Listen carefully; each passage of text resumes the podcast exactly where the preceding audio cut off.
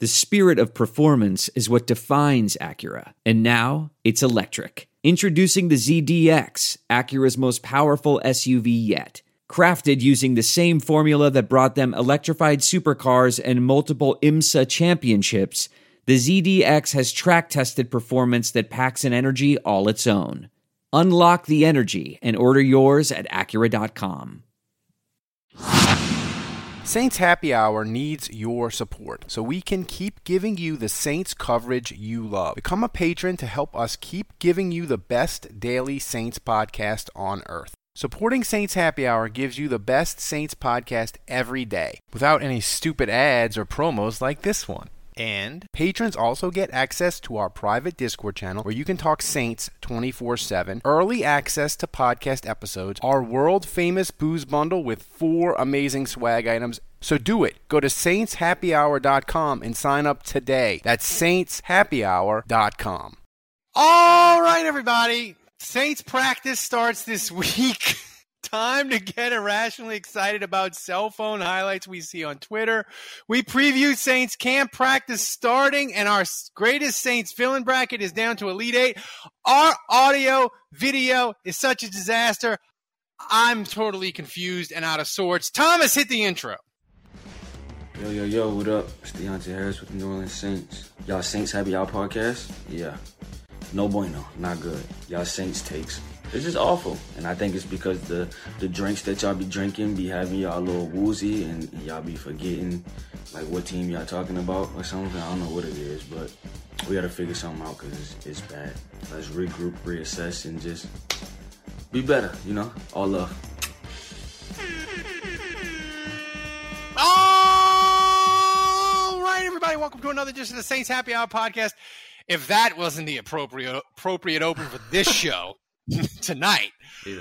We are live on Twitch. If you aren't, follow us on Twitch. And remember to subscribe to Saints Happy Hour wherever you get your podcast. Smash that like button on Twitch and YouTube. Also, become an annual patron at patreon.com/Saints Happy Hour. Get 2 months for free. Did you know that you can support the show every month, even if you aren't a patron? If you use Amazon Prime, all you have to do is go to twitch.tv/Saints Happy Hour and type !sub in the chat. It's that easy. Thomas even made instructions for you people. So go ahead and do it. Even if you're listening to the audio only version of the show, click on the link. And by the way, you can do it every month. So it's not a one-time thing. And we got a huge announcement tonight. Our live show at Port Orleans on September 16th. For everyone who RSVPs on the sign-up list in the description for this podcast, you get a free The Boys Are Back in Town cup featuring Honey Badger and Jarvis Landry, and you can fill it up with your first beer for $3, and all the proceeds go to Team Gleason. But you got to RSVP and get the cup. So freaking do it.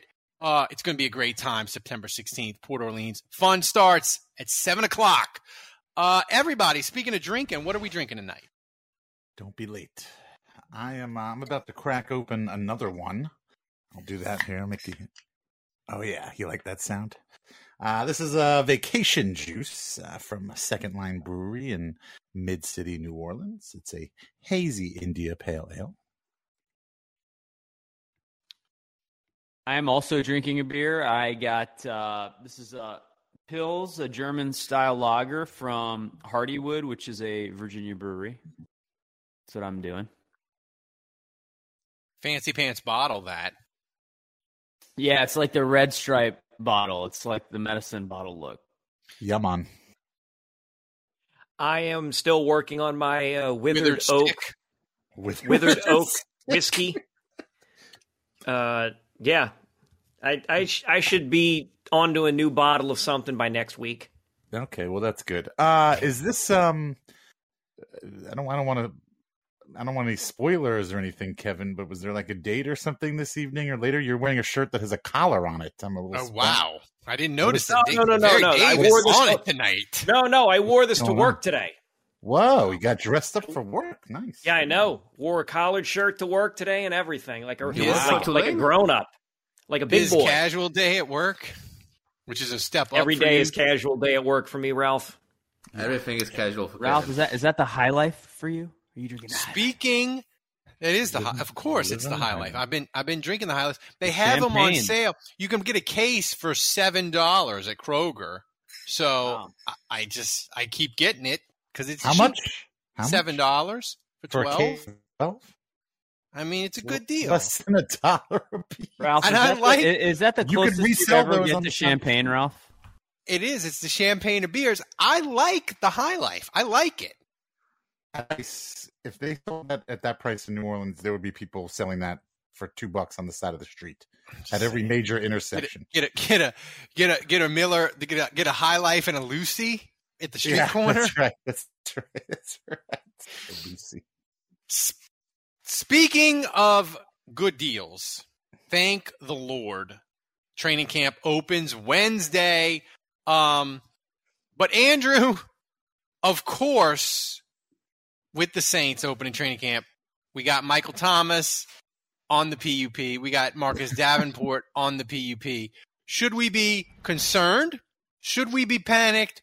Or should we just be chill and it's fine?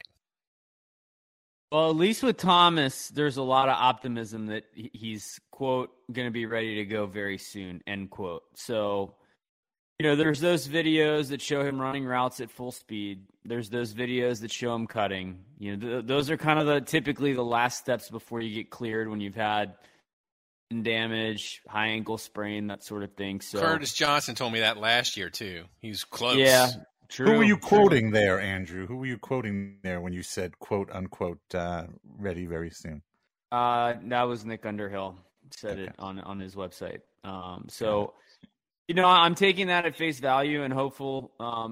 Dennis Allen said that they were hoping to have him by the start of training camp. That was at OTAs. That is now false. So that's a little concerning. But, look, if he is cleared and he's playing in a week – I'm not that hot and bothered by it, but the longer this drags out, each day that passes that he's not on the field is more concerning.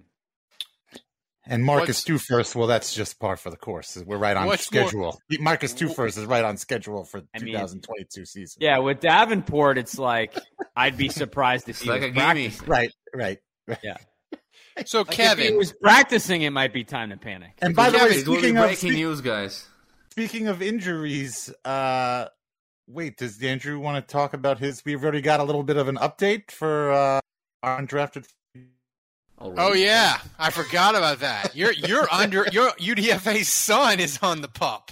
The odds just went up. If you wanted to bet on Andrew, the odds just went. You can get a really good deal. Officially, he's on the non-football injury list, and That news hit the day after I selected him. Yeah. 12 hours. We should have like $150 patron tier where we can just give them certain text changes. There are some things that are too good to keep a secret. Like how your Amex Platinum card helps you have the perfect trip. I'd like to check into the Centurion Lounge. Or how it seems like you always get those hard-to-snag tables. Ooh, yum. And how you get the most out of select can't-miss events. With access to the Centurion Lounge, Resi Priority Notified, and Amex card member benefits at select events, you'll have to share. That's the powerful backing of American Express. Terms apply. Learn more at americanexpress.com/withAmex. We're driven by the search for better. But when it comes to hiring, the best way to search for a candidate isn't to search at all. Don't search. Match. With Indeed.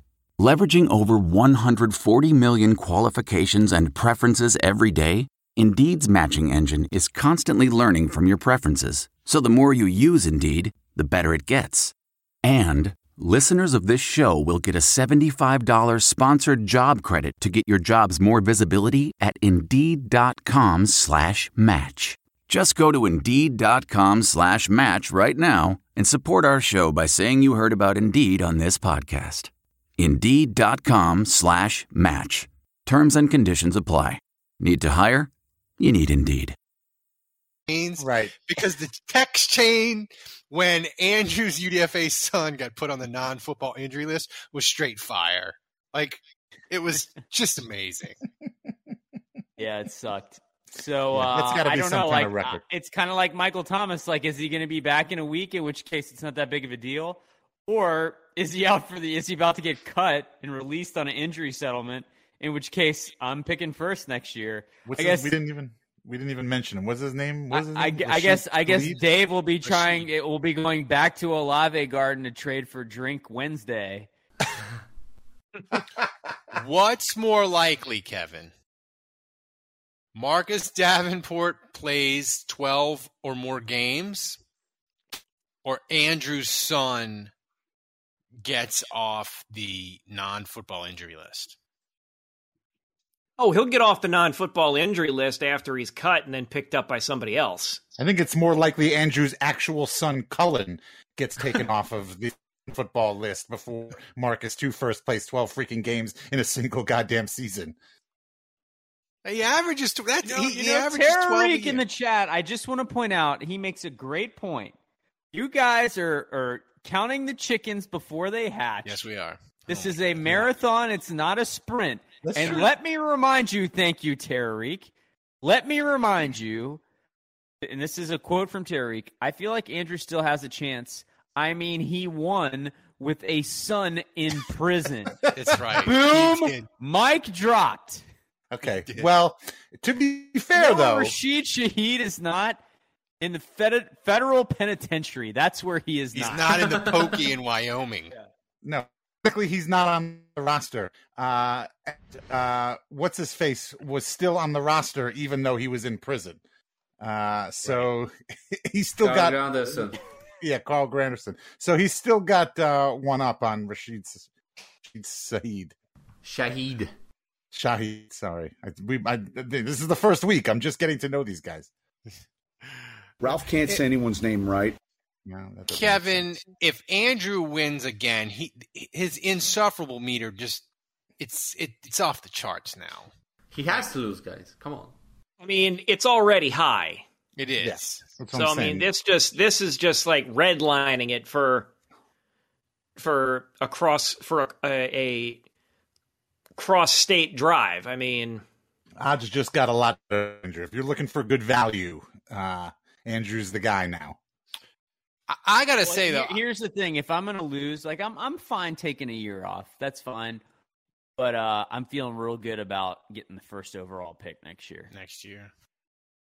And I'm gonna tell you right now, if one of you guys wants to trade for that, it's going to come at significant cost. You got to do. I'm not going to let you get away with a couple cute, a tux and a couple. This is a great place you got here, Olave Garden. I'm not. You set the rules. You came up with this idea. If you're not happy with what I did, you just kick your own ass. Okay, idiot. That's fine. You came up with this. That's fine, but maybe I let you off easy. I'm just saying it was our first time kind of doing it, but like next year, if you want the pick, you better come ready. There's not going to be any of these half-cocked bets. I don't know, though. The thing is, I think Smoke Monday is like Halley's Comet. I don't think you'll ever have one that will come along. Smoke Monday. Every day. That's by the way, still 5 T-shirts left. Become an annual patron at the $12 level. You can get one of the 5 Smoke Monday T-shirts left. I don't know. I feel like there's going to be a player with the last name Crepe coming out next year, and Jude is going to be all over him. I was going to say maybe like Cripple McGee might come out and round. Dude, Cripple McGee, I'll trade every pick that I have until 2035 to get Cripple McGee. I'm just saying, like whatever it takes. If they have a guy named Cripple McGee, I will move. I'll make Ditka. Trading for Ricky Williams looked like he got a bargain. Ralph will follow Cowboy Mouth. Kevin, what would you do? What would you trade for Jonathan Dogginham? He got that dog in him. Oh, what would you do for Trey Downs? If there really was a player named Trey Downs, shit. I don't know. I really don't. Ralph's pants just got tighter. He did. Cripple McGee. That's my dream. I want you guys to remember this podcast when, against all odds, I come back and win this year, dude. When Rashid Shaheed comes back in week 6 and runs back 2 kickoffs, I want you to remember this. You go ahead. Take your victory lap right now. Go, you guys. He doesn't even need to win, though. All he needs is a dude to run a kickback during the preseason, and he'll take a victory lap. That's all it takes. Speaking of victory laps. Anyway. I was thinking about this, Dave.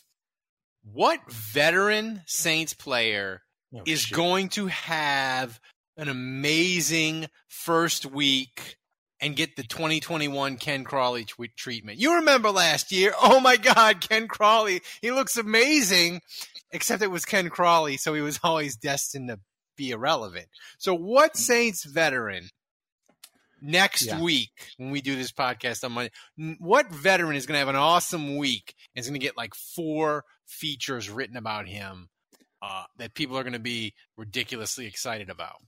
I forgot we were doing this, and I didn't come up with a solid answer, but I did think about a couple of things. My original answer actually was probably going to be Marcus Davenport, but that's aged like milk. That's low-hanging fruit. Right that aged like milk. So I'll stick with the cornerback because I feel like it's most likely for this situation to happen, and because it's so – you know, as a cornerback, you've always got to have a short memory because you're getting burnt. But then, you know, people are remembering those plays. You know, we still remember Usama Young getting burnt in the Super Bowl. We don't remember anything else about Usama Young. We just remember that one play. Tangent. But I'm going to go P.J. Williams. I'm going to go with P.J. Williams. Ooh, PJ. But he won't be irrelevant, though. I'm talking like. No, that's what I'm saying is that's hot take of the week right there. Maybe he will be. I'm going. Cantavious Street is going to cook dudes this week at guard. He's going to Pete Ruiz. He's going to annihilate them because they're terrible. And we're going to be like, Cantavious Street, he's going to be a 5-sack guy. It's going to be amazing. And he's going to have like a 1.5 sacks. I'm just laughing at your face when you said that. That's my prediction. Andrew, do you have a veteran that will look amazing in week 1? Yeah, well, in keeping with the UDFA Suns, I'm going to pick on one of Dave's children. Everyone's going to say, oh, Malcolm Roach, he's made the big leap. I'm kind of making the same prediction as you, Ralph. He's going to own. That was a better name than Street. He's going to own Throckmorton, you know. He's going to own Forrest Lamp. Why are you going to throw my child under the bus, too? And everyone's like, oh, yeah, Malcolm Roach, he's made the leap. He's going to start next to Onyemata. He looks like a beast, and then he ends up getting cut at the end of camp. Doesn't even make the team. Kevin, do you have a name for me for a veteran that's going to be awesome this week, week 1 for Saints camp? Nick Vannett. Oh, my God. You just went full Ralph. You went full Ralph. Nick Vannett. You went full Ralph, but that pick was awesome. Like Nick Vannett just killing it in 7-on-7. Ralph ne peut pas dire le nom de quelqu'un correctement. Would be amazing. Kevin having deep reservoir knowledge of the Saints roster. He just pulled it up and threw a dart at the screen. No, I think Kevin has a deep understanding of the Saints roster that makes me uncomfortable. He started it savant. When he did, he started it when he started doing all the mock drafts, and it just it's very confusing to me. It's going to be like a wide receiver or a cornerback. Like it's going to be like I said, P.J. Williams because PJ's going to be going up against like there's not going to be Michael Thomas out there. Chris Olave is still new. Oh. You know, so he's going to be defending passes against young guys and not so good guys, and everybody's going to get freak out, be excited, and then they're going to realize, it's P.J. Williams. Tell you something.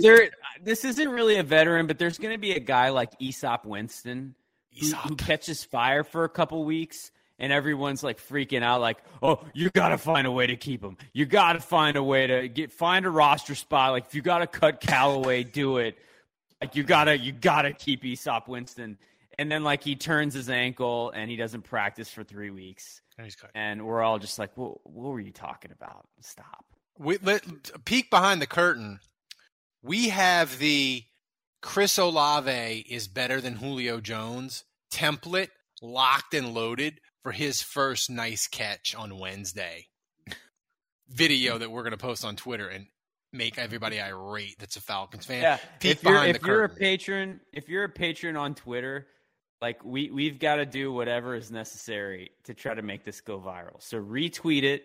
Like, be on the lookout for it. As soon as Olave does anything, we're posting it, and we're going to say that he's better than Julio Jones.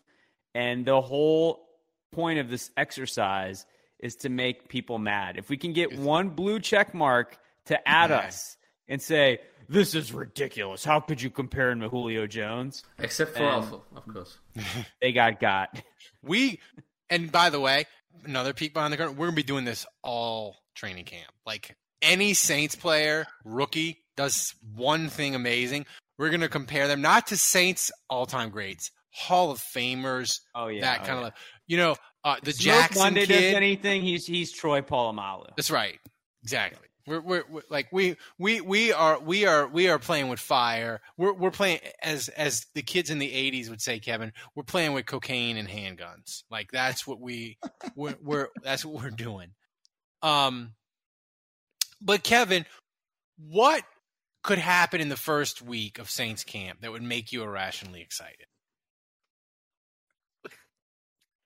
I don't know, footage of Jameis breaking loose in a 7-on-7, in a 7-on-7 and just chucking one like 50 yards downfield to Olave in stride. Oh, by the way, shout out to Jono, friend of the program, Barnes. He did a Jameis video where he used his voice when Jameis was giving a pep talk to a class, to the Saints players when they were watching video or something. And actual news media thought, they were like, this isn't real. Jameis didn't slander the Bucs. So it was hysterical. Shout out to Jono, friend. Jason Champagne says the Saints are bringing in veteran running back Jordan Howard for a visit. Per Nick Underhill. Jordan Howard. I recognize the name, but like, what team? Chicago Bears.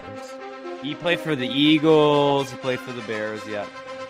He was good for like one season 5 years ago. He's old and washed. Yeah, with the Bears. He had one good year with the Bears. He's 27. Jesus, really? Yeah, he's young. That's fucking illegal. Whatever. he has that Mike Gillespie smell all over him. You talking about Mike Gillespie? Gillespie. Ralph ne peut pas dire le nom de quelqu'un correctement. Jesus! Oh wow, Ralph. We are on the ball. We're on fire with the name pronunciations. I know. I'm in mid-season form already. Waiting for that undrafted free agent son cripple mispronunciation. Waiting for him to come out. I'm supposed to credit Butterich for posting it first. My bad. You know, Dave, if they ever get a player, Saints ever get a player named Cripple McGee, I will be like Jameis 1 of 1. I will not. There will be no slander of him that is acceptable at any level. 1 of 1. Yeah, Cripple 1 of 1. It'll be a handicap decal with glitter and the number 1 in the wheelchair. That's what it'll be. Well, I see you already have his fat head. I do. I have Cripple McGee. His fat head. He's in the wheelchair. He's rolling hard. So. But that's it. Like, I just want to say this. Like, you want to be a patron. You want to sign up this week because we are going to blow it out in training camp. We're going to cover it like nobody's business. We got so much fun stuff covered for patrons only. And by the way, we have the Saints Classic Games, which the patrons apparently loved, which thank you guys for the nice comments on that. But we're pumped. But as it always is, Kevin, with the arrival of training camp, it means that our bracket is getting towards the end. So it's time for the Saints' greatest villain, Elite Eight. Are we doing all of them tonight? No, we're doing the Elite Eight. Next week, we wrap up with the Final Four. We do the whole thing, the Final Four and the champion. Gotcha. Yeah, because here's the thing. People love the bracket in July. But once camp comes, they get openly hostile. And they're like, you need to wrap that thing up. So we timed it perfect. We'll wrap it up 1 week into camp. Wait, October Risk has a good question in the chat. Does Cripple McGee have more or less hand strength than Ralph? Ooh, that's a good question. I mean, what position does Cripple McGee play? He better have more. Yeah, I mean, he's in the NFL for crying out loud. If it's less than Ralph, I don't like his ball security. There's no way he could have a high Raz. Maybe he's a kicker, guys. Maybe he's a kicker. Maybe. I would say, like, his hand strength would have to be at least double mine, even if he was a kicker. I don't think, like, Cripple McGee, his Raz score, it'd be like weighted average. Like, if he had a 6, they'd bump him to a 9 because he's crippled. No catching ability, but just big hands. So put that guy at strong safety. That's right. He's just like mitts. Right. By the way, I'm assuming it's okay to say cripple. I don't know. Kevin hasn't said anything, and Kevin got on me when I was gypsy, so I'm assuming cripple has to be okay. I like the word. I like the word cripple. I don't like this handy capable. I don't like all that. I like the word cripple. They used to call FDR cripple. I think it's not mean. It's what it is. I prefer when people call me cripple. When people call me disabled and handicapable, kind of dignified. It annoys me. I prefer me personally. I prefer it. That's Mr. Cripple to you. Well, that's right. Speaking of cripples, let's talk about our first round matchup between. Oh my Goodell God! Yeah, we need to Jeff get Thomas get it to us. Thanks for reeling us in there. Get ready for the next battle. This matchup might open a portal to hell. Number 1, Roger Goodell. Number 8, Jeff Duncan. Look at those faces. You just want to punch them both right in the kisser, don't you? I want to do worse than punch them. Don't punch your screen, people. So I know we're all probably about to pick Roger Goodell. I want to point out again that if you look at the clip art of Jeff Duncan when he did his dunk shots segment, that alone might be enough to convince you to pick Jeff Duncan. I'm voting for Jeff Duncan. And this is why. This is why. I'm voting for Jeff Duncan. I understand that Roger Goodell is a POS and he wanted to pressure the Saints to fire Sean Payton and fire Mickey Loomis and destroy the Saints and send them back to the dark ages from whence they came, because he is Roger Goodell and he cares about big markets and he doesn't care about the Saints, and he wanted to destroy them. I get that it was in his interest to use the Saints to pretend that the NFL cared about safety. I get that, because Roger Goodell makes $40 million. He wants to increase the revenue for the NFL. Jeff Duncan, he supported firing Loomis, firing Sean Payton, because I don't know why. So I find that personally offensive, that he was all in on let's punish the Saints and make them irrelevant again because they did this horrible thing in Bountygate, as Dave would say, yada, yada, yada. And I'm not over it. I'm voting Jeff Duncan. Interesting. I'll go. I'll be briefer than that.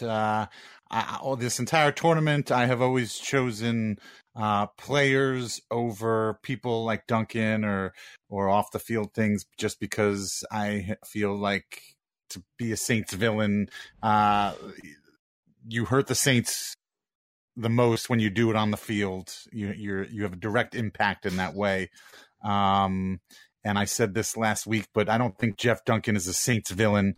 I think he's a Saints villain. I think he's a Who Dat Nation villain. Roger Goodell, Jeff Duncan has never really had any sort of impact on the field as far as the Saints, as far as results, win, loss, that kind of stuff.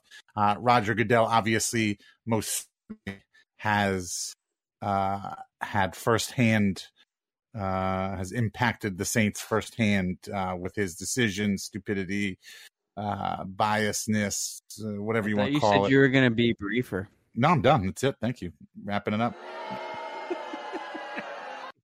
On to you, Andrew. Kevin? Oh, wait, Kevin. Wait. So you voted Goodell. I'm voting Goodell, yes. All right, absolutely. Juge. Oh, Kevin.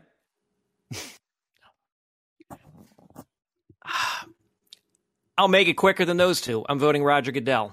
Kevin's like, I don't even need to explain myself to you assholes. You know, I'll save that. Goodell has only pissed me off, and granted, he's pissed me off a number of times, but he's pissed me off indirectly via what he's done to the Saints. Jeff Duncan has pissed me off directly. It's personal. So I'm picking Jeff Duncan. Okay, but again, my argument is you're not the Saints. You're just Saints fan / podcaster. And who's voting on this? Well, but it's down to the fans. I'm picking Jeff Duncan. It's 2-2. That's right. Thomas, give us the fan vote. I stand by what I said. Let's go to the fan vote. The fan vote. It became personal with me. Saints Rabbit says Duncan is a douche. Goodell is a horrible person. Okay, I already know the winner, guys. Worst. Unfortunately, I wouldn't have voted for this one. The winner got 83.3%. Oh, that's not good. Of votes for my that's gotta Jeff be Duncan good. Picks. That's gotta be Goodell. That's gotta be. Jeff Duncan got 83% of the votes. No way. You guys have been. Then he deserves to win. You guys have forgotten Goodell. Thank you, Jesus. It is Goodell. I was about to compare this to the Holocaust. This was like, you guys have all the horror. Christ! Yes. I'm just saying, if people were voting for Jeff Duncan, they would have forgotten all the terrible things that Goodell did, just like some people want to ignore all the terrible things that happened during World War II and the Holocaust. Come on, man! We don't need that! It's going to wind up on a blog somewhere. Somebody's going to listen to this and try to cancel us, but they can't because they probably... They probably have the audio. It's reprehensible behavior. What? I didn't say anything negative. Don't worry, Dave. I'll use my cripple shield to protect us. Doesn't the cripple shield have to be on the bat arm, Ralph? Yeah, it would. It's like There we go. Yeah. So, like I had to lean all the way back to lift that up. Yeah, I got it because the arm doesn't come up. I'm like. John McCain, he couldn't lift his arm. I'm like that with the left arm. So I don't really lift it. I just lean back. So, Thomas, what's the next matchup? Get ready for the next matchup. Save that shit for Yahoo Finance. I was reading that. I got a good laugh out of that. Nice. That's good. This one is tough. This one is. This is number 4, Joey Galloway, and number 5, Roddy White. Joey Galloway, I think if we had separated this bracket out between like villains and like Saints killers and it was only on the field people, I think Joey Galloway by far is the on the field Saints killer. I don't think anybody can touch him. He just murdered the Saints. Kevin, you've gone through the stats before. Yeah. I know people are going to vote for Roddy White. Because I forgot Galloway ran a punt back against the Saints. Like, I mean, Galloway murdered the Saints. If we did a Mount Rushmore of Saints killers. I thought it was just receiver stuff. No. He killed him on special teams. He killed him every which way. I got to go Galloway. I know Roddy White leaned into the Saints-Falcons rivalry. I know he said dumb things. But his time with the Falcons, he didn't really do anything on the field to the Saints that even is close to Joey Galloway. Yeah. I'm going Galloway. And here's the thing. Galloway murdered the Saints while he was a senior citizen and taking his soup at 4:30, which makes it worse. You've done a podcast with Ralph for a really long time when anytime he makes an old joke, it's about someone taking their soup at 4 o'clock. I've heard Ralph make that joke maybe a lot. Or I gotta watch Wapner. Did you know there is a great and easy way to support Saints Happy Hour? Even if you aren't a patron, Amazon Prime users can support Saints Happy Hour for free. Just click on the text in this episode's description that says instructions on how Amazon Prime users can support the show. It will only take you 3 minutes, and the best part is it doesn't cost you anything. You just do a couple of clicks and you give us $3 of Jeff Bezos' money. So go do it right now. And remember to do it every month. So if you haven't done it yet this month, go do it. And thank you for supporting Saints Happy Hour. So I'm going to vote Galloway as well. Again, I'm looking at the numbers here. In the regular season, Galloway with the Bucs had 9 games against the Saints. In his final game with the Bucs against the Saints, he had no catches and only 1 target. So if you want to scratch that one for whatever reason, fine. 8 games then as a Tampa Bay Buc against the Saints. He had 9 touchdowns in 8 games. Wait, 9 receiving touchdowns? 9 receiving touchdowns. Don't forget the punt return. I don't see those numbers here. I'm just telling you. Go ahead and add 1 to that total. It's 10 touchdowns. So, so at least 10. I don't know. He may have had another one for all I know. That's illegal. Right. And let's see. And then subtract 8 catches. So 36 catches.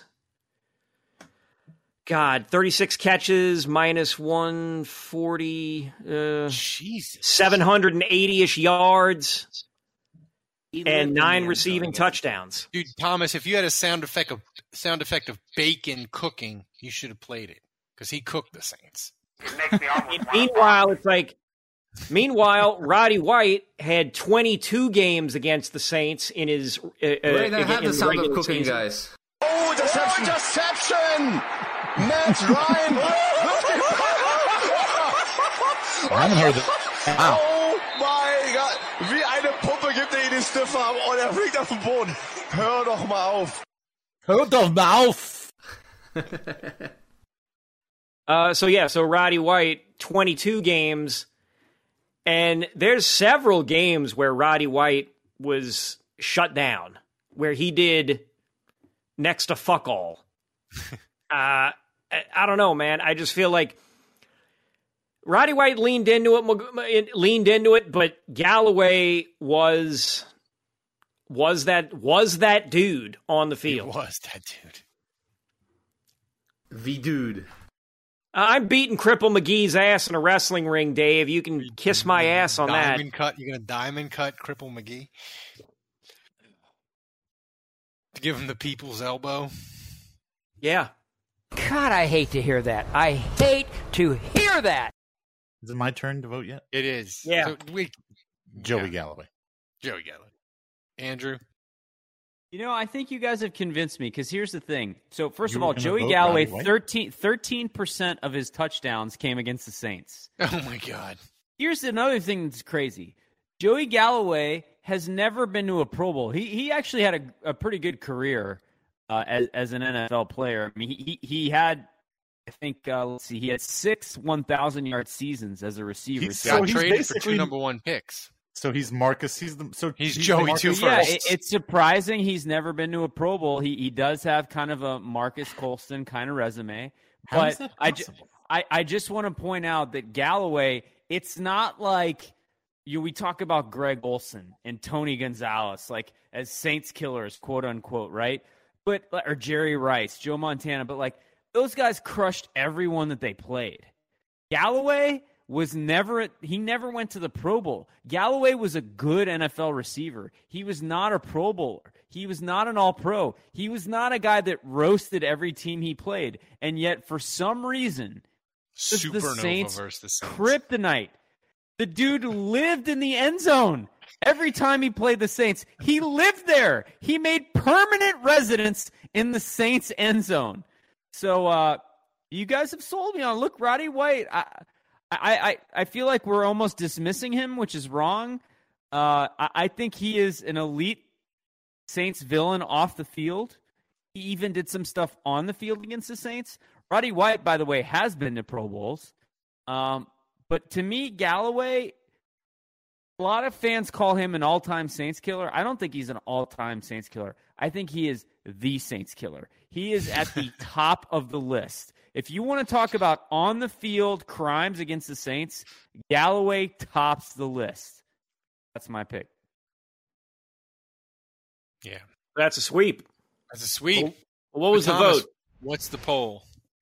I'm going to tell you the poll in a second. The poll, guys, was 75.5% in favor of, who do you think? It's Roddy White. Because Roddy White. White, yeah. Because Roddy White's all emotion. Yeah. People don't remember Joey Galloway cooking the Saints. They remember all the Roddy White comments, right, Thomas? What's the point? If scoring on the Saints was an NFT, Galloway would own all of it and not share it with anyone. Who dad? Your dad, Andrew, says, fans, we hate the mouth. That's what it was with Roddy White. Yeah.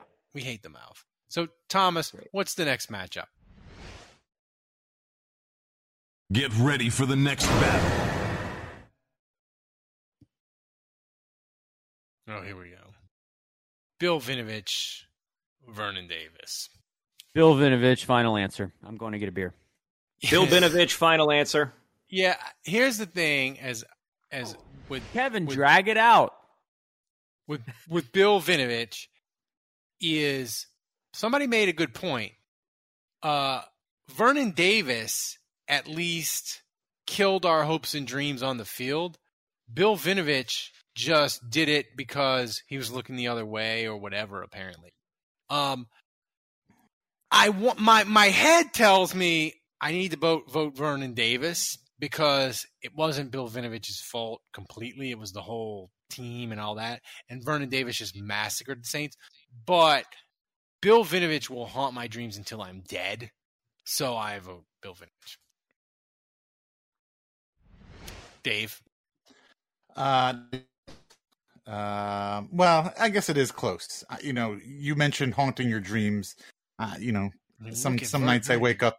Yeah, some nights I wake up in a cold sweat, and Vernon Davis is on my mind. But most nights when I wake up in a cold sweat, it's Bill Vinovich's ugly fucking face that I see. Yeah, no, there's just, you know, I'll say this. You know what? This is the statement that's gonna end this entire thing.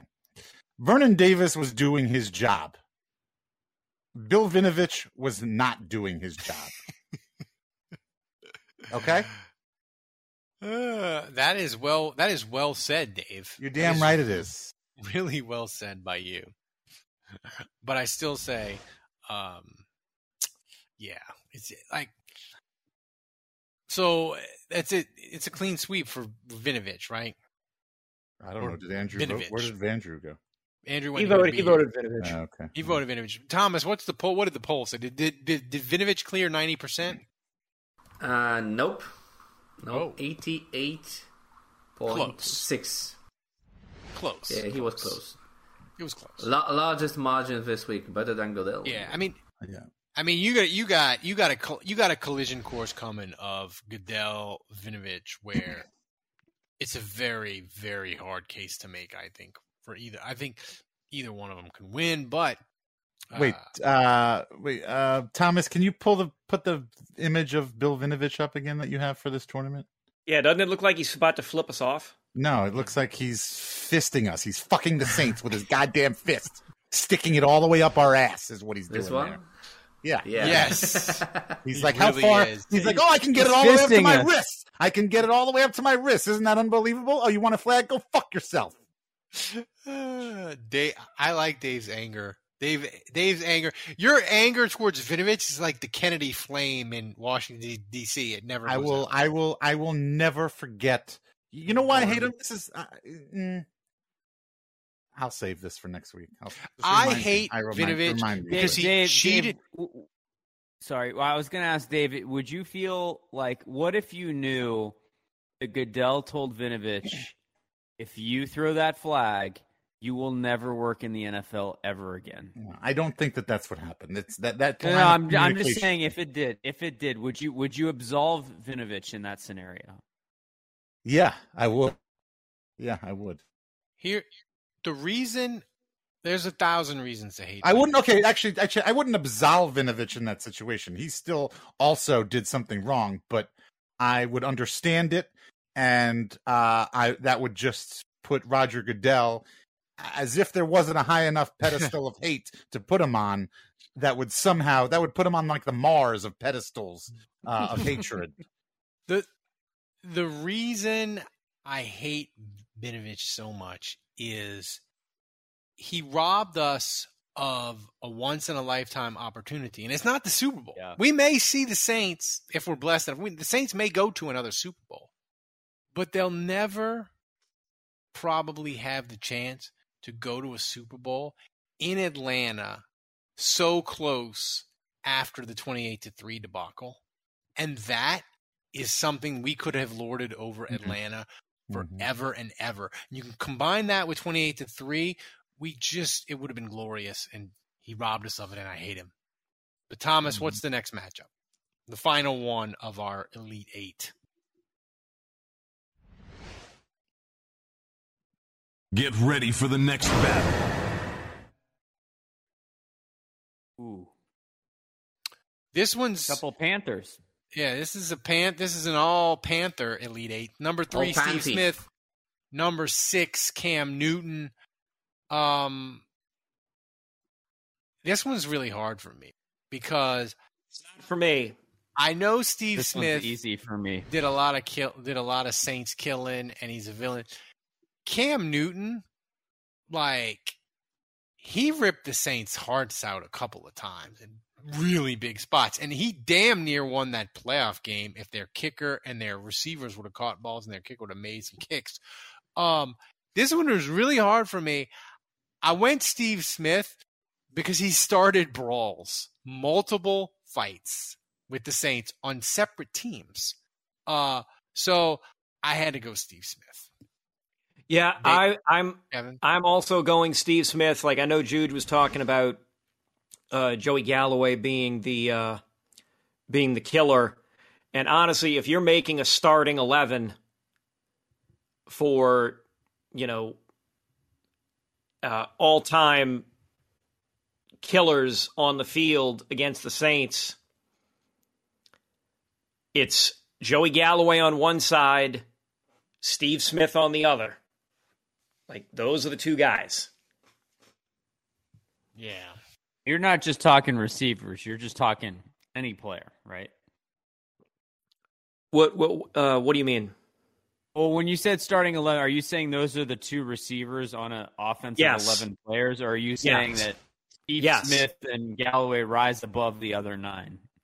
No, I'm saying that if it's 11 men on a starting offense of Saints villainy, those are the two guys. Those are your two receivers. Yeah, correct. I'm going Cam Newton, and it's not just the on-the-field stuff for me. I know I'm kind of contradicting what I said about Galloway and the reason I didn't pick Roddy White, but for me with Cam Newton, it was all of it. It was the Superman thing. It was the antics in the end zone. I think sometimes when you're a villain, if you have a little bit of the showmanship, the je ne sais quoi, for you French people out there. I feel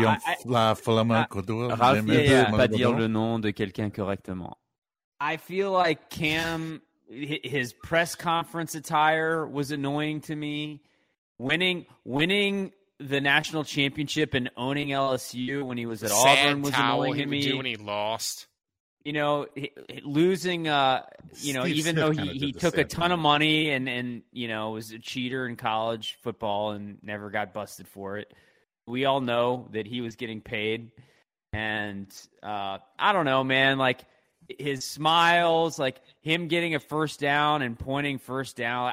He just always annoyed the shit out of me. Steve Smith did too, and I get the fights and all that. But Cam Newton...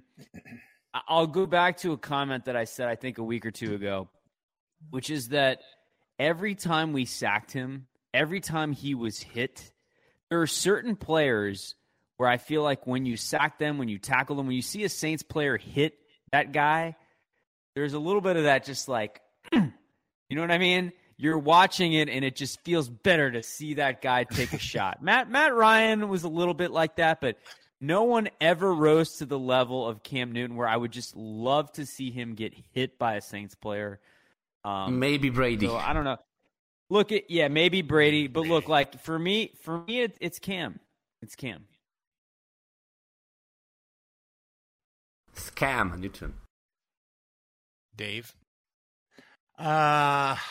This is close. So this is close. Steve Smith, I'd vote for him because fighting. I like the fighting. Cam Newton. You liked it. Yeah, I kind of like it. You know, it's like hockey. It gets closer to hockey when you get chippy out there. Cam Newton, he deserves to be here too. He's done a lot of things on the field against the Saints that have really ripped our hearts out. This one's too close to call. We've got a number 3 seed, Steve Smith, versus number 6 seed Cam Newton, two Panthers, two veteran Panthers. So I got a coin. I'm going to flip it. It's a regular quarter. Jesus, man. Come on. Heads. Wow. Nope, this is it. Don't be a bitch, Dave. Heads. Come on. Heads. Make your pick. No, I'm making it. I'm sorry you don't like the way. Bite, Thomas. I'm sorry you don't like the way I'm picking it. Steve Smith is going to be heads, and we'll make Newton tails. And wait, it you is... show us both sides? Oh, my God. Did Kevin vote or not? No, I can't. Too shiny. Can't see. All right, I know. All right. Steve Smith is heads. Cam Newton is tails. Let's try this again. Third time's a charm. Tails, Cam Newton. So we're tied. It's 2-2. Go to a fan vote.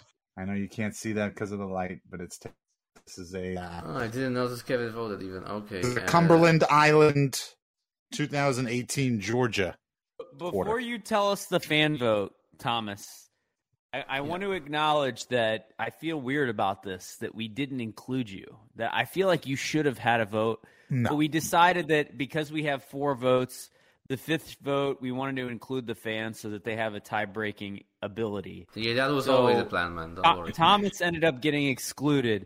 But I am curious, Thomas, you don't have a vote officially. But if you could break the tie here, which one would you pick? Yeah, I would have picked Cam Newton easily. I like Steve Smith. I like him. Yeah, I kind of feel the same way. I don't know. Maybe I don't know if cool. He's sincere. He's a competitor, you know. Yeah, and I don't know if it's his post career. Cam Newton's a bitch, man. I don't like him. Yeah, I know. And I think Steve Smith. I'm with you. Like I respected Steve.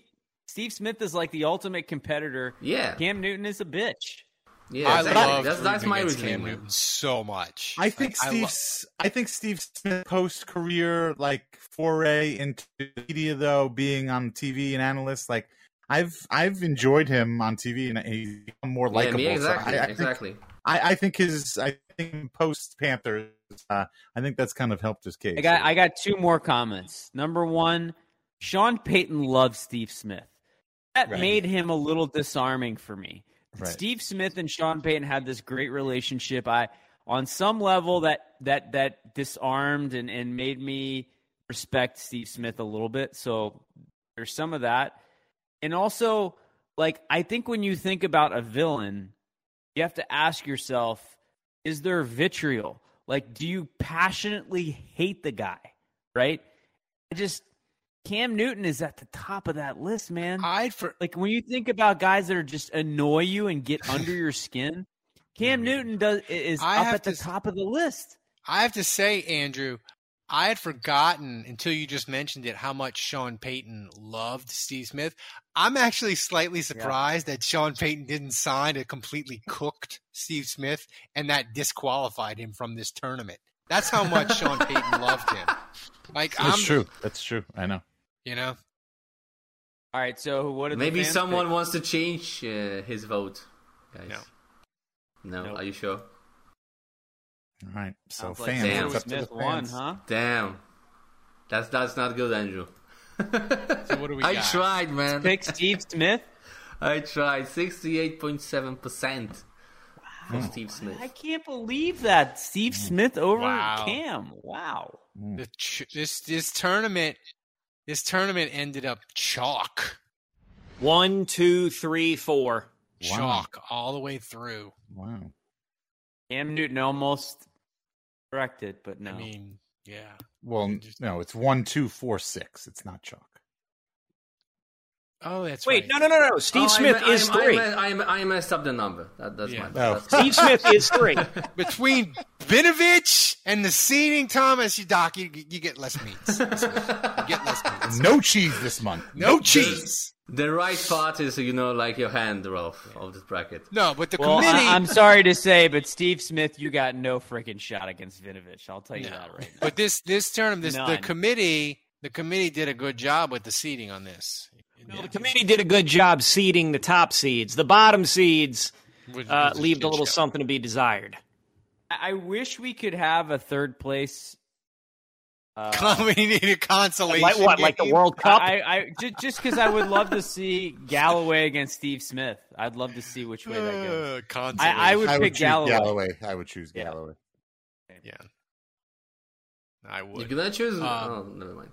And by the way, I hope people are liking the podcast that I'm doing, where I clip out the bracket and I post it as its own podcast. Most people, we had people, patrons request it on DMs and messages to me, but they have a couple of people that are like very, very strongly against them. I'm like, if I do the whole bracket together, it's like a 4-hour podcast. So I just like break them up each week. We do a segment and I post it as its own podcast. People wanted it. So I did it. And next week we'll do the Final Four and the champion, but we will not have a consolation game. We are not the Final Four from 1983. We're not. We only care about the winner. There's no Saints Greatest Villain NIT bracket. There's no. Ralph, before we move on to our next segment, I just want to remind everyone once again that we will be having a live show on September 16th at Port Orleans in New Orleans. That will start at 7 p.m. So click the link in the description in Orleans, so you can RSVP and get your cup so you can support the Steve Gleason Foundation. And listen, just so you guys know, this comes at an expense to us. This is not a lucrative play by any means, and this doesn't really grow our following or anything. So this is purely a passion play. And if you've ever thought to yourself, like, I'd love to hang, I don't know why you would feel this way, but if you're ever like, I'd love to hang out with those guys or have a beer with them, like, this is your chance. That's right. That's why we do this. We want to be able to hang out with some of you guys that listen to us and just have a chance to have a night where we can kind of celebrate. And it's purely like a selfish play to just be able to spend time with each other and spend time with you. So, like, that's the whole point of this. And so, I really hope that some of you guys can come out and hang out with us, because we can go to Miss Mays afterwards. Maybe some ladies want to meet with Kevin. Potentially. Hang on. Let me just say, as the resident Irish Catholic, on the podcast. I resent that. I'm Irish Catholic. Well. You don't get to that to yourself. Long time raised Irish Catholic by a former nun, so fair enough. Anywho, the use of the term passion play to describe a live recording of our podcast is hysterical. Yeah, he's correcting me. I will say this as an Italian Catholic, Roman Catholic, whose in-laws just went all the way to Germany, where they put on that passion play once every 2 years, and they just came back from it. I also think it's funny, but I don't give a shit. So say whatever the hell you want to say. I mean, I'm saying he shouldn't say it. I'm just saying it's funny. We did it in 2019. He's getting flogged. We did it in 2019. It was an awesome night. That's the other thing. The last time we did it was pre-COVID. So this does feel, and we've been wanting to do it the last years, so this feels a little bit like at COVID. It's going to be amazing. We're doing this again. Biloxi Blues raises a good point. Will the major award be on display? Oh, I'll bring. Oh, mine. Hell yes! Hell yes! I will be. I'll cradle that thing like a baby the entire. I'm show. Putting it. I'm. Don't you want a Rams having a diamond chain made for it? So you might have a T-shirt. Neck. We might be giving T-shirts of the award. We'll have a – instead of the turnover chain that they used to have for football game, we're going to have the award chain, and we're going to pass it to each other. Mardi Gras. Mardi Gras. So, yeah, show up September 16th. It's going to be amazing. RSVP so you can get your cup. The boys are back in town. It features the Honey Badger and Jarvis Landry. Do it. For $5. We're also going to be charging for $5. You can take a picture with the award, and for $10, you can touch it. And for $50, you can do a line. We've had no subs today. I want to hear a making it rain. So remember, you can sign up on Twitch. Just type in the chat !sub. And you can do that. And by the way, while I'm reading these comments in the chat, Jason Champagne says, in case you missed it, Underhill also reports Saints will work out USFL Defensive Player of the Year Chris Odom, who had 12 and a half sacks, 4 blocked kicks, 6 fumble recoveries, and 8 tackles for a loss. Jesus. Sign him up. Thank you, Mike Bagger. Mike. Coming through. I ask, he delivers. Mike Bagger. Thank you. You're the man. Thank you, Mike. You're the best. So we got to get to the hot take of the week, which Kevin's going to do. But I want to remind people, it's time for the hot take of the week. And it's sponsored by JLD Hot Sauce and Knives. If you want award-winning hot sauces like Boot, Jolica.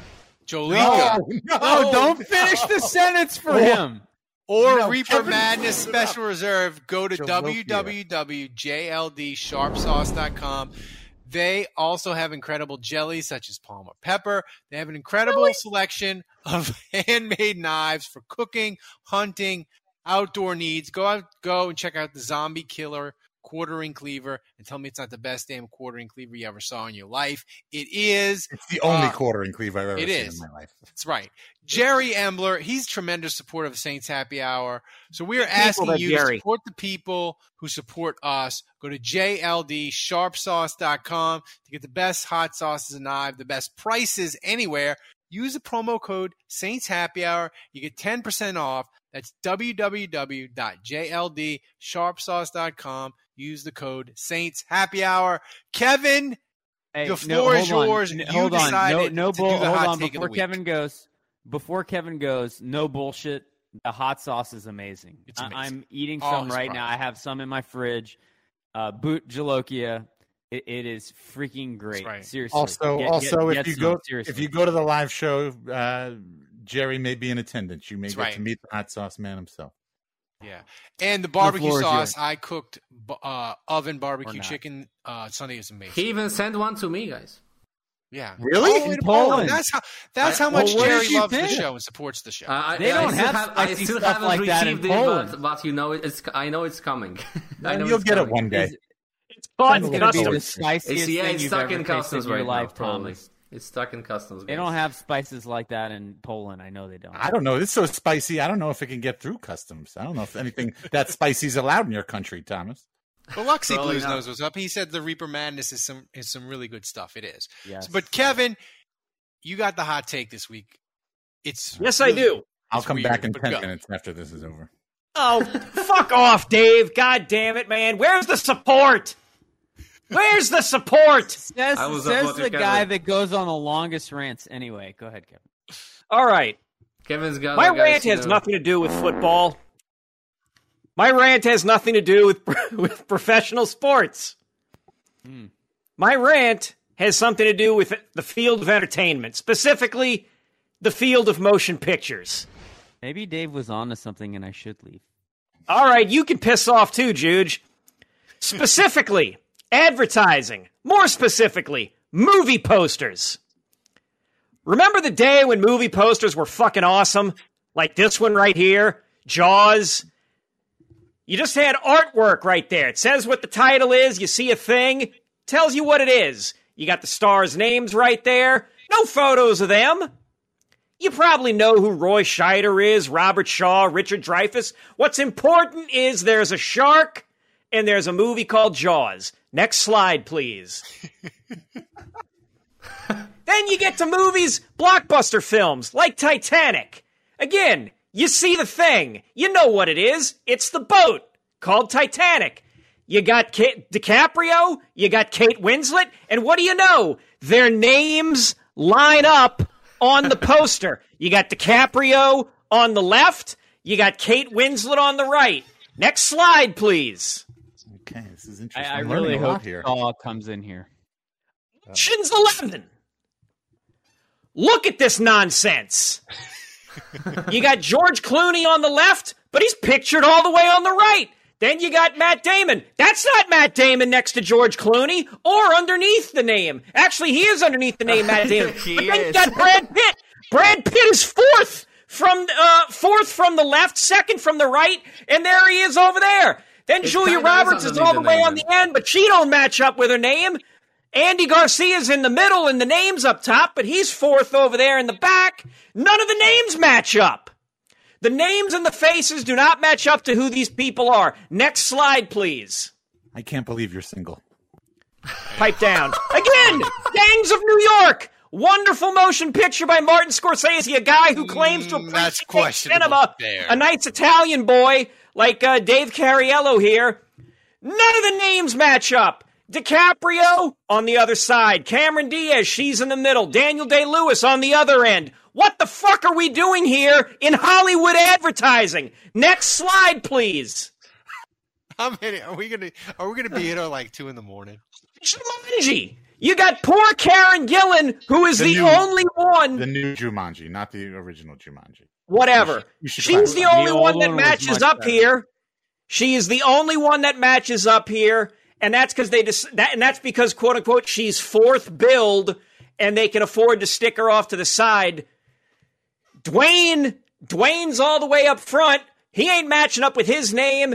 Jack Black and Kevin Hart, they ought to be swapped. They're not. It looks confusing and messed up, especially if you don't know who these people are.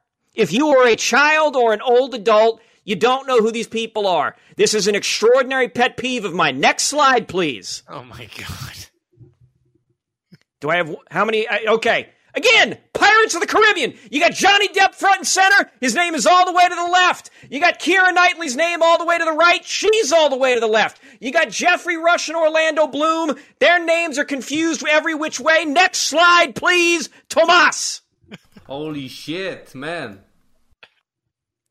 Olympus Has Fallen. You got Gerard Butler on the right, but his name's on the left. Aaron Eckhart should be dropping down the middle. But no, it's Morgan Freeman, who's all the way on the right, playing the president. And Morgan Freeman, but he's front and center. If your top star is Gerard Butler, you either put him up front or you put Gerard Butler's name over or under his face. This shit shouldn't be hard, folks. And now we got the biggest insult. The one that I saw on Twitter earlier today from Netflix. Please, next slide. Kevin Hart and Mark Wahlberg. What in Jesus Christ's name are we doing here? The people who design movie posters have lost their way. They hate us. They have lost their goddamn way. None of you know what you're doing.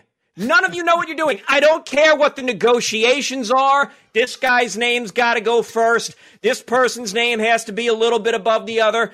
Then make their faces and their names match up on the movie posters. That's Saint it. Rabbit says this is amazing off-season content. It really is. Kevin didn't just. This last one is a movie called Me Time. Me Time, and it's got Mark Wahlberg on the left and Kevin Hart on the right, and they're holding a turtle, but their names are above the opposite of each other. Right above them. Literally right above them. I'll say this. Kevin, you have a valid point. You've provided a very large amount of photographic evidence. Now, every time I go to the movie, I'm going to be infuriated. Yeah, well, no, that's the thing is, I don't know. I'm a little annoyed. I'm not. I've never noticed this before. Like, Kevin, I think you may be the only person that's ever noticed this. Oh, by the way, thank Budridge for the 100 bits. You're the best. But if you're not the only person who's ever noticed this, and you're as upset about as Kevin is about this. Hotline, okay? Call our hotline, and we want a Kevin-style rant about movie posters. I don't remember the number. I'm sure Thomas is going to put it up in a second here because he's the best producer ever. But Call the hotline if you're upset about movie posters, or open it up if you're just upset about anything totally random that has nothing to do with the Saints. That's that you think you're the only person who realize who notices thing and you nuts. Call the hotline. The number is 210. Here it is. Right? It's 210-590-818. Oh, you sound like a speaking spell now. Dave going? Dave, you're going speaking spell. Stop talking. But I will say this. Give out the number. 210-595-0818. It's an interesting observation, and it's. Yeah, I gotta say, Kevin, I don't know that I would have ever thought of this. I pray to God that you never have a rant like this again during the season when the Saints are playing. But the camp starts tomorrow. So Kevin is going for a while. We have peaked. This is Kevin got us to the mountaintop of off-season content. You got it. You got it. How did you notice? How did you notice this? Is this something you've noticed? Like people are talking about this on Reddit. Is there like a whole subreddit of misaligned named movie posters? Dude, I'm too tired to be on Reddit. I'm too tired.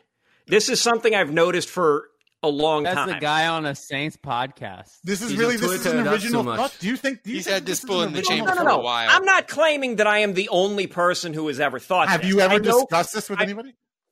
I've brought it up to other people, and then they're like, oh, yeah, okay, yeah. But you're the first person that notices it. Yeah. I didn't think if there was a movie called Injured Players that Michael Thomas and Marcus Davenport would be on the cover and their names would be reversed. You think that's what would happen? Okay, Ozman64 also noticed this, so you're not alone. Okay, man, call the hotline. If this angers, call the hotline. Speaking of, and say which movie posters you're talking about too. Yeah. Speaking of anger, the love update last week, Kevin. Oh, do we have one? Fiercely divided. Yes. People were very either pro love update or anti love update. We had DMs and we did messages. It was 50-50. But this week, the love update. What do you got? What were they upset about? They were upset about Kevin's love life, or were they just upset that they learned about Kevin's love? The love update. It's very controversial sometimes. But you'll have to tell me off air exactly what it is I'm doing to piss people off because it's not my intention. I don't think people are pissed you off on Grindr, man. It's not my intention. It's to provide whimsy. I don't think they're pissed at anything you say or do. I think they're just pissed that we have a love update, that we devote some time. I think the thing is, the closer we get to the season, the people that love the ridiculousness really love it. And the people that don't like the ridiculousness, the closer we get to actual games and practices, the ridiculousness grinds their gears. Look, this will be grinders their gears. This will be the last Kevin's love update unless there is actual substantive so you haven't fallen material. In love with anybody new this week. So I am not dating anybody new. The arrangement that I have with the nurse has been the consummated. You've consummated the FWE relationship. Yes. Wasn't the arrangement of Robert Redford and Demi Moore movie? No, you're thinking of Indecent Proposal. That was Indecent Proposal. Oh. But that's pretty much the same thing. But I mean, not really. I'm not paying anybody, but the situation. Paying. Woody Harrelson also in that movie. Yeah. Correct. All right. So you've committed the F relationship. Yeah. So basically, the friends with benefits thing has it has begun. It's rolling. We're on. We have liftoff. This could last for 3 years. This lasts for a month. Who knows? Okay. That's fucking illegal. Oh wow! No, it's not. Two sound bites on top of each other. Thomas, you are really on your game tonight. One was Ralph, man. We got to get you two on the same page more often. I just saw Davey DTD talk about Rita LeBlanc in the chat, and it just came to me. that if Rita and Kevin were part of the Kevin Love update, it really would, I think, explode our podcast. It would. I think our podcast. I mean, would, do you not? By explode, you mean end? Do you not remember the rumors about Rita? I don't know if Rita was into Kevin's. Yeah. Ooh, true. I don't know. They're playing the same sport. I think she was into Helena's. Oh my God. Listen, I would be willing. Look, I would be willing to try my hand. Give it a shot, give it a fair go. Yeah. If at the very least, you know what, Dave? At the very least, it would be a learning excursion for me. I would see how I stack up, and maybe I would learn something. What was the rocket? Jason Champagne says the nurse came over to play doctor. Nice. Jason Champagne, you've been on it tonight. We appreciate it. Welcome to Uganda. Speaking. Wait, what? Speaking of questions, Thomas, get us to trivia. Please. Nobody said anything about questions. I did. Yeah, speaking of questionable content. Questions. I mean, you can bleep out anything you need to bleep out. Speaking about questions of trivial content, here's trivia. Yeah, what you got for I thought you were going to read that, Kevin. I was waiting for you and you were waiting for me. Yeah, no. This week's question is sponsored by, of course, Budrich. The question this week, who was the Saints' first victory on Monday Night Football against? Please to answer immediately. Wow. That's a good question. That's a good impression. I like how you said you went kind of Russian there at the end. Yeah. Sponsored, of course, by Barich. You didn't say it like him. Barich. Here's how to roll that R. Right. This question was terribly worded. Who was the Saints' first? This is like how a second grader would ask this. Who was the Saints' first victory on Monday Night Football against? Yeah, you're not supposed to. Here's the thing, Andrew. The Saints were so bad in the 70s and 80s. They weren't on Monday Night Football. It probably took 30 years. So, like not until the 80s, right? Yeah, it's got to be. I think it's got to be 86, 87. I think there's a chance that their first Monday Night Football win is Mora, like a Mora game. I believe it. Yeah. Do you have a guess? I have no idea who they would have played a game against in any of those years on Monday Night Football. I'm going to say the Dolphins. The first Monday Night Saints victory I ever remember is Dallas Cowboys. They beat them on a late Morton Anderson field goal. And it's a long time ago because Tom Landry was the freaking coach. It's 87, 88. That's my guess. You think it's 87 or 88? It wouldn't be 87 because that was their first winning season. It would probably be the year after. So I'm going to say 1988 or 89. And who do you think they beat? The Cowboys. I got to be honest. I don't know. This one stumped me. I got nothing. But I'm going to pick the Jets because that has served me well. Yeah, few times we have had questions. That's a nice guess, man. Jets has served me well, so I'm picking the Jets. I like it. I can't tell you the year, but I'm picking the Jets. Kevin? I already looked it up. No. I already looked it up. The two or three answers I would have even guessed wouldn't have come close. I will say this, that Juge and Ralph really bookended this quite nicely. All right. So Dave doesn't even go on. So that's the final answer. Thomas, what's the answer? I'll explain in a second. All right.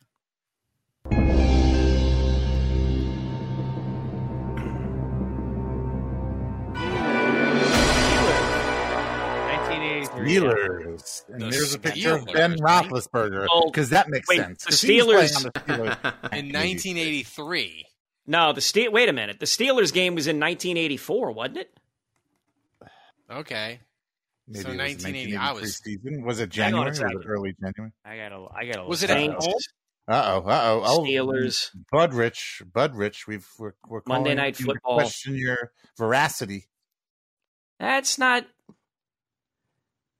Oh, Archmidge is also screaming with an exclamation point. 1984. So was it at home or on the road? Well, I'm about to find out in a second. So, Richard Todd was the quarterback. So on November the 19th of 1984, correct. The Saints played the Steelers in the Superdome. So this was not a Tulane Stadium game. This was in the Superdome. The Saints beat the Steelers 27-24. And by the way, with that win, the Saints moved to 6-6. The Steelers were also 6-6. So that was a big win for the Saints. Richard Todd was the quarterback. He threw for 223 yards. George Rogers was the running back. And I'm looking at the stats here. You know, there was nothing super exciting here. There's no, like, busy stats or, I mean, it just looked like a close game, 27-23. Morton Anderson was perfect on kicks. The Saints did have a pick six. Dennis Winston. I got to be honest. I don't even remember Dennis Winston. He had a pick six. He had a pick six in this game for the Saints. Who screwed this up? Budrich or Thomas? Who got this 1983 thing wrong? Matt, I don't want to throw you under the bus, man. Come on. Oh. I plead the fifth. I don't want to go to the bus, but on the bus, I don't want to throw him under the bud. So I am going to explain the book ended it very nicely. Juge said the Jets. The Saints played the Jets in Monday Night Football. That was their Monday Night Football game before the game against Pittsburgh in 1983, which they lost 31-28. They were winning by 21 points in that game, by the way. And they blew it. And then Ralph said correctly, the Saints did in fact beat the Cowboys on Monday Night Football in 1988, 20-17. That was their Monday Night Football game after the Pittsburgh game. I got a question for you, Kevin. If you're looking at all those games, how many games in a row did the Saints lose on Monday Night Football before winning their first against the Steelers in 1984? Six. So they were 0-6 going into that on Monday Night Football. 72, 73, 74, 79, 80. 0-6. Wow. That's and crazy. 83. And of all people, Richard Todd was the quarterback. Richard Todd got it done. He had a dog. That Saints trivia, I would have never guessed. That was a quality one, Budrich. It's quality. Yep. All right, Thomas, get us the take it to top so I can give the people the finger guns.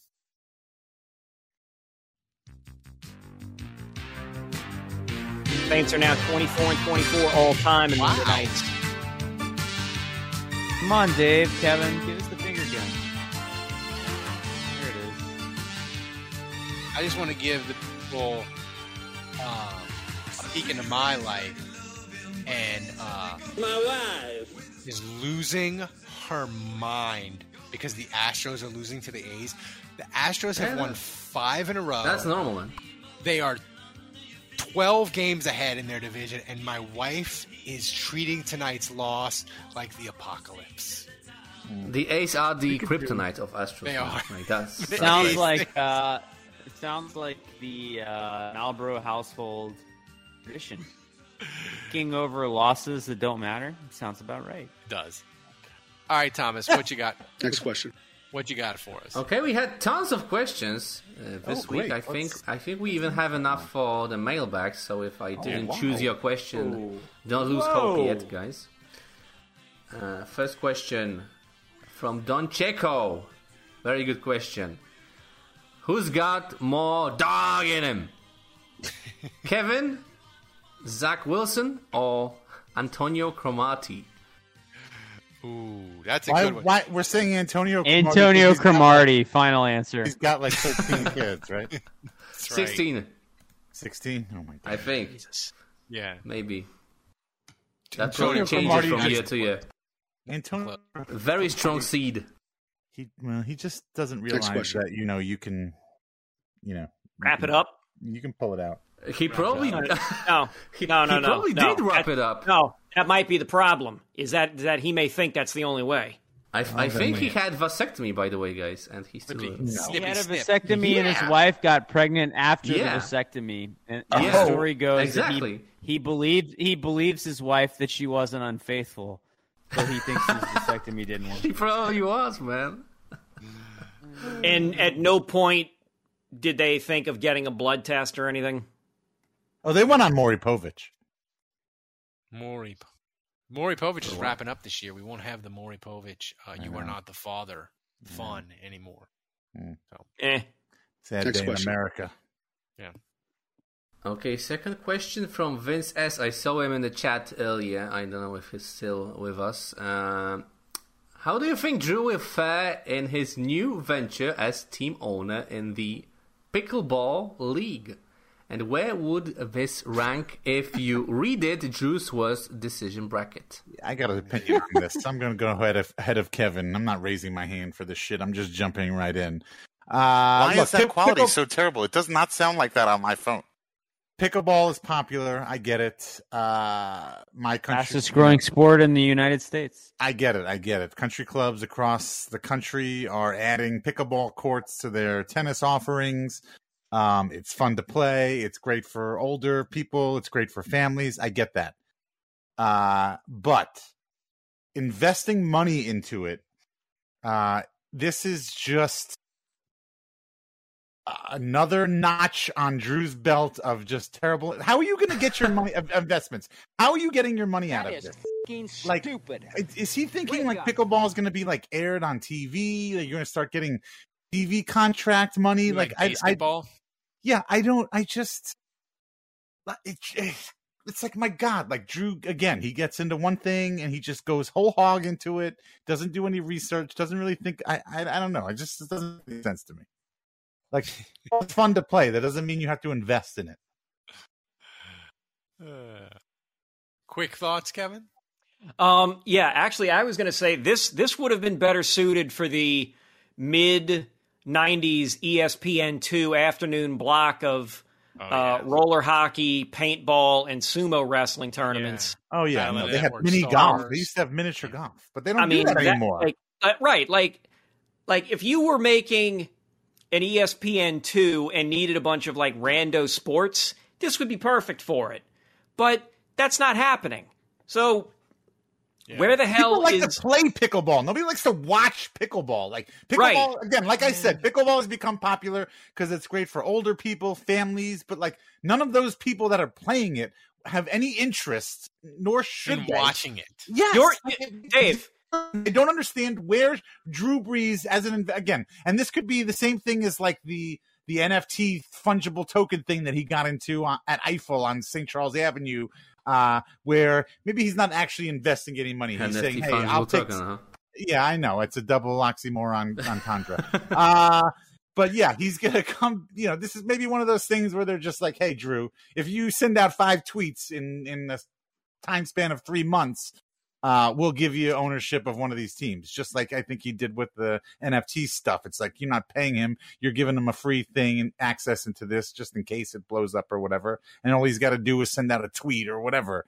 But anything short of that, this is like really pickleball. Like, where are you getting this? Where are you going to get your money back? How are you going to get your money back? If this is on Shark Tank, all 5 sharks would have passed. All 5. I'll say this. If this league, if the league does, if there are no games played, then this decision to get involved in a pickleball league probably becomes a top 4 seed. Pickleball is the sport for people at family functions that think badminton is too athletic. I love badminton. Actually, I was going to say, no, I would say bags. Oh, you mean? You call cornhole? It bags. Yeah, cornhole. Yeah. All right. You always call it. You guys nailed it. As a tennis player, you know, I get invited to play pickleball all the time. I sometimes go, and it's a sport for geriatrics. I tell people all the time, I will play Cripple McGee pickleball. Cripple McGee is like the world ranking number one, not pickleball. Right. Well, stop. I will start playing pickle with consistency when I stop playing tennis because my body can't do it anymore. Yeah. So what? Just a few more years? Yeah, like 6 months. Next question.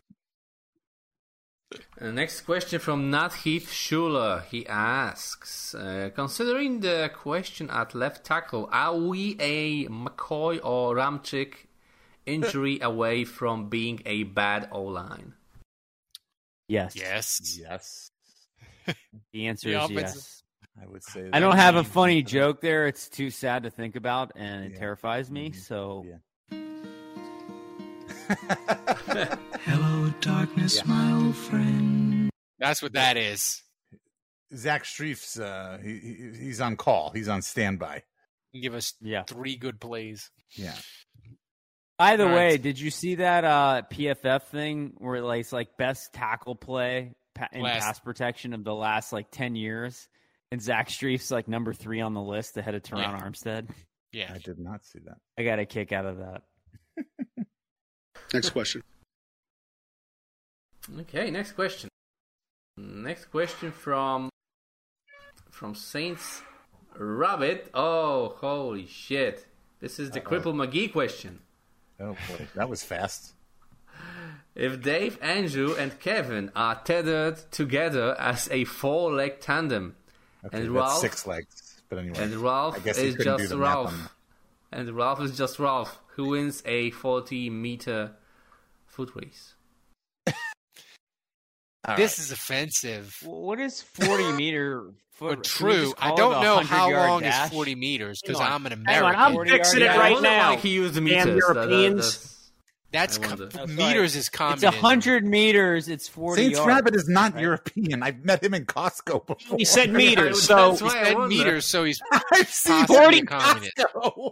40 meters is 131.2 feet. We're going to do 100 Maybe meters. If we're going to race in meters, we go 100. If we're going to race in yards, we go 40. Maybe it's miles, guys. So it's 40 meters is 131.2 feet. If it's meters, it's 12.1. Or 12.2 meters. Anyway, the point. Anyway, it doesn't matter the distance. I'll see if it was a shorter distance, it might be funnier because you got to watch Ralph try to get off to a fast start with his bad leg and his bum arm and his bad back. No, I mean, I'm taking. I mean, Kevin, Andrew, and Dave. They're like a 5-2 favorite. In this see, I don't know if I would go 5-2. No, I think okay. I'll say this. You want a serious answer to this question? I need to know, do we get a chance to practice? Like, if you have to go in there cold turkey, you tie us up immediately, and then we run the race. I think there's going to be a learning curve there. I think Ralph beats us because he's in his own body for the last 42 years, 43 years, however old he is. He's 46. Comfortable. 46. Holy shit, you are old. He's comfortable in his own body, so he's ready to go. You know, it's like a golfer. You know, like Kevin and Andrew, we got to go to the range and warm up a little bit. Ralph can just go. Ralph goes straight to the first tee and just rips a drive off the tee. But if we get a chance to practice, if we get like an hour, give us an hour, so we can get like a left, middle, right, sequence going, then I think we could possibly beat it. I think it will win. Yeah. You know what? Like we're joking about this, but this has to happen. Possibly at our live podcast. Actually, right. No, because what's going to happen is we're going to try doing this in the street, and me, you, and Dave are going to get fucking hit by a car, or we're going to collapse in the street and bang up our damn knees, and I can't have that. So we should do it. We should definitely do it. Next question. Doing it at the live show. Okay, wait. Vince is pointing out my poor math. Okay, it's not 6 legs. It's what if there's 3 of us? Andrew's dad says 5 minutes of practice. Is it 5 legs? Would it be a 5-legged race if there's 6? No, because these two, 1, 2.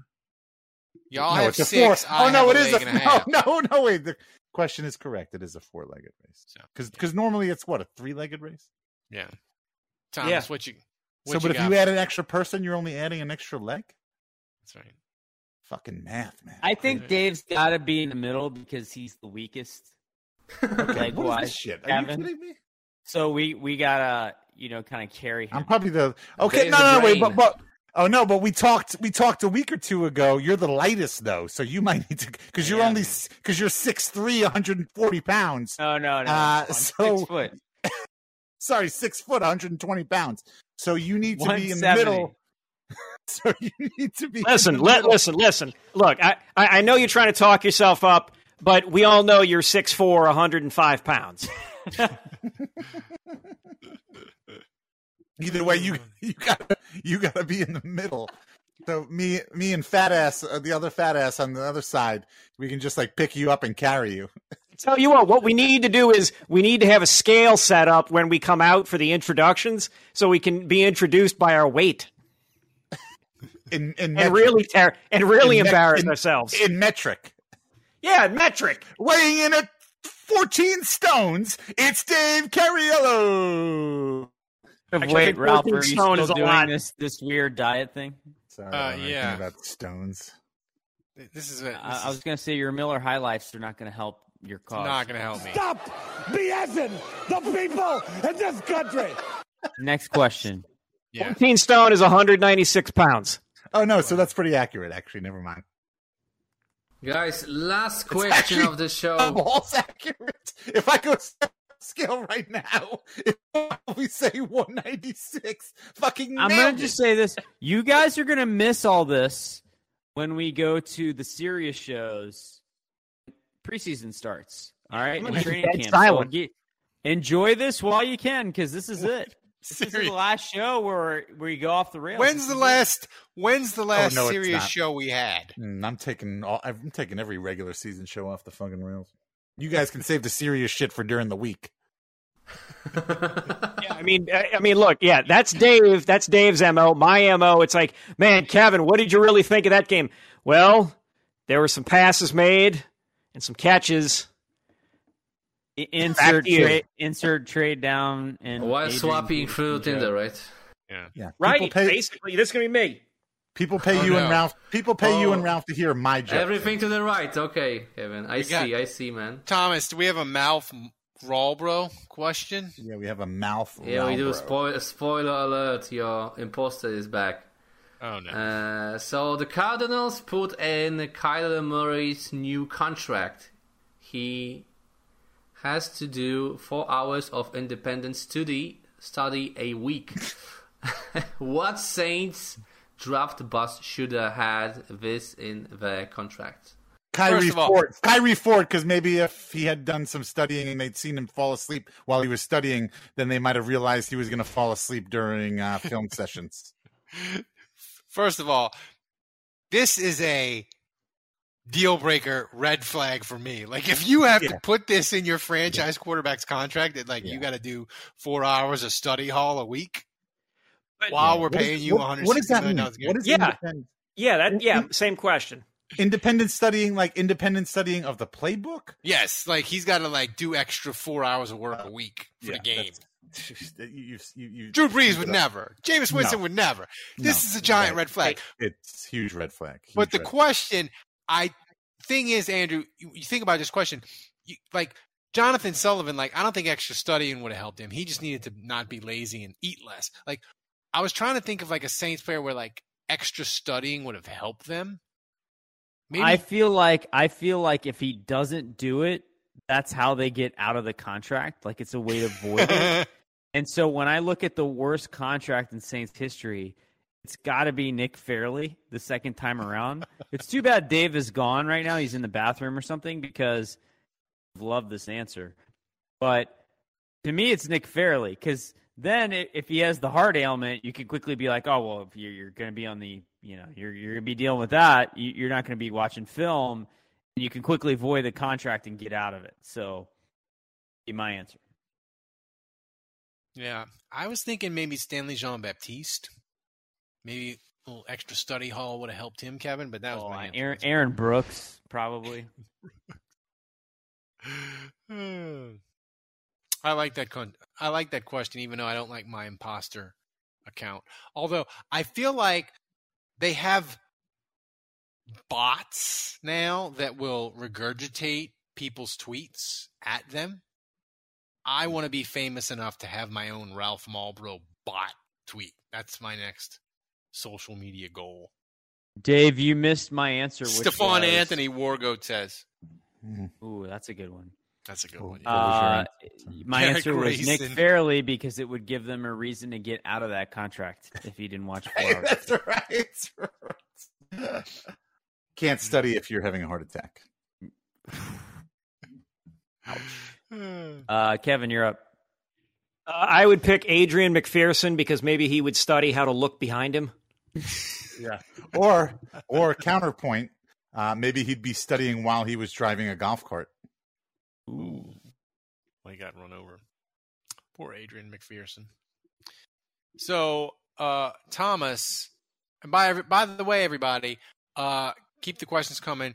We can do some mailbags if we have extra, and we'll have a. If you give us extra, we'll have a ton of mailbags during training camp. That would be awesome. So keep the questions coming. It'll give us more content. Thomas, do we have a clip of the week? We do. We had a few clips last week. So this is the clip of the week by Budrich, and it's called Tomas, the producer. Tomas. She got horny, man. She got horny. Wow. Dude, drop the Elmo emoji. All right. Well, okay, drop the Elmo emoji. I mean, you're right. Things did pick up a little bit. BSing the people in this country. So she. Listen, I'll send the fucking screenshot to you guys so y'all can see it. You're muted, Dave. I'm not muted. Thomas, every mean thing I ever said about you, you just dropped the perfect sim. I love you. Did I not send you all the screenshot after the show? Yeah, you did. Okay. I don't know why. Verify. I love the no context American Dream Dusty Rhodes Twitter account. Do you guys remember that clip at all from last? Like, do you remember real time experiencing that? I do. I don't at all. I mean, I seem a little. My face seems a little disconnected. Yeah. But like, I have zero recollection of that, and it scares me a little bit. You had a lot of stress going on in your house. I did. That's true. Dave looks euphoric. Do you guys ever have that? Do you guys ever watch the clip of the week from the week before and ever think like, holy shit, I don't remember that at all? Does that ever happen to you guys? I don't remember half of the podcasts that we were ever. Okay. Clips of the week? No. Clips of the week I'm always able to remember. I haven't been canceled yet. This is like... Every time I do this podcast, it's like I'm risking my entire livelihood. Empire. And yet you keep coming back week after week. Yeah, I don't know. I'm making Holocaust jokes and nobody says anything. It wasn't a Holocaust. This week, I was like, there's no way we're going. It was pro-Holocaust. You guys like two topics. We've gone an hour and 45. Yeah, so, no, I remember. You know what? I remember these podcasts ending at 10. Is what I do remember. Yeah, I remember that too. I remember being finished with these. I remember having good nights. That's my fault. Sorry, guys. Yeah. I don't care. It's not Smoke Tuesday yet. It went almost this for Jude. Let's sound for another 9 minutes. Monday every day. By the way, we didn't talk about this, and I wanted to talk about this. Numbers. Smoke Monday is not number 420. The NFL did not grant Smoke Monday's special request for a 3-digit number. So he's number 38. Andy Dalton got number 14. Mark Ingram gave up number 14. Mike Triplett seemed to allude to the fact that Mark Ingram never really was crazy about number 14 to begin with. So Mark Ingram is taking, which I like, the very fast, the very sleek looking number 5. So what's Quan Alexander? I thought Honey Badger was going to be. Oh yeah, so what if Quan? So I guess Quan's never coming back. He's not coming back. All right. That's a good question. What is Honey Badger was 32? Didn't he take the? Hopefully this is buried and deep enough on the podcast that this won't come back to haunt me. I go on a radio show once a week. I won't name their name. Because I go on multiple radio shows, so hopefully no one will know which one I'm talking about. But I go on a radio show once a week, and they ask me every time, what's the status with Quan Alexander? Do you think the Saints will bring him back? They literally ask me that every week. And I'm just like, I don't know. Dude, he's not coming back, y'all. He's not coming back. I'm going to let it go. More likely. Ingram taking number 5 is another sign. Alexander is not also back. Welcome back. Or not welcome back because she never left, but Kat Terrell is moving to ESPN. That's right. Ooh, she announced correct. That today. Correct. Kat I got some Saints trivia for you. There are I'll ask the question. How many Saints players went to LSU on the current 90-man roster? How many? Will Clapp. No, Clapp's gone. Oh, he's not even on the team. He's gone. Oh, zero? Landry. Don't look at the roster. Don't cheat. Don't cheat. Yeah, Landry, Honey Badger, Kwan's on. Mm-hmm. I'll assume there's one more. I'm not thinking of. So I'm gonna say 3. Yeah, I'm correct. 4. That is correct, Dave. There All are right. 3. Look at Who me. Is it? Who's the third one? Who is the third?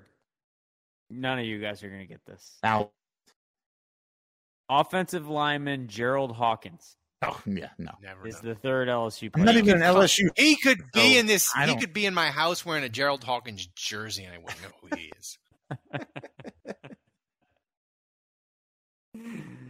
So, guys, thanks for joining us. And by the way, reminder, if you are listening to the audio-only version of this podcast and you've listened to the end, click on the RSVP link, RSVP for the live show September 16th at Port Orleans.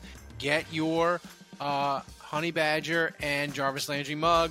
Thanks for joining us. Remember, kids, if you're going to support a Saints podcast, support the one that wins awards. Thanks to Dave, Andrew, Kevin, Thomas, best producer in the world. Extra meats and cheeses for him this week. Until next week, the bar is closed. Look around. You can find cars like these on AutoTrader. New cars, used cars, electric cars, maybe even flying cars. Okay, no flying cars, but as soon as they get invented, they'll be on Auto Trader. Just you wait. Auto Trader.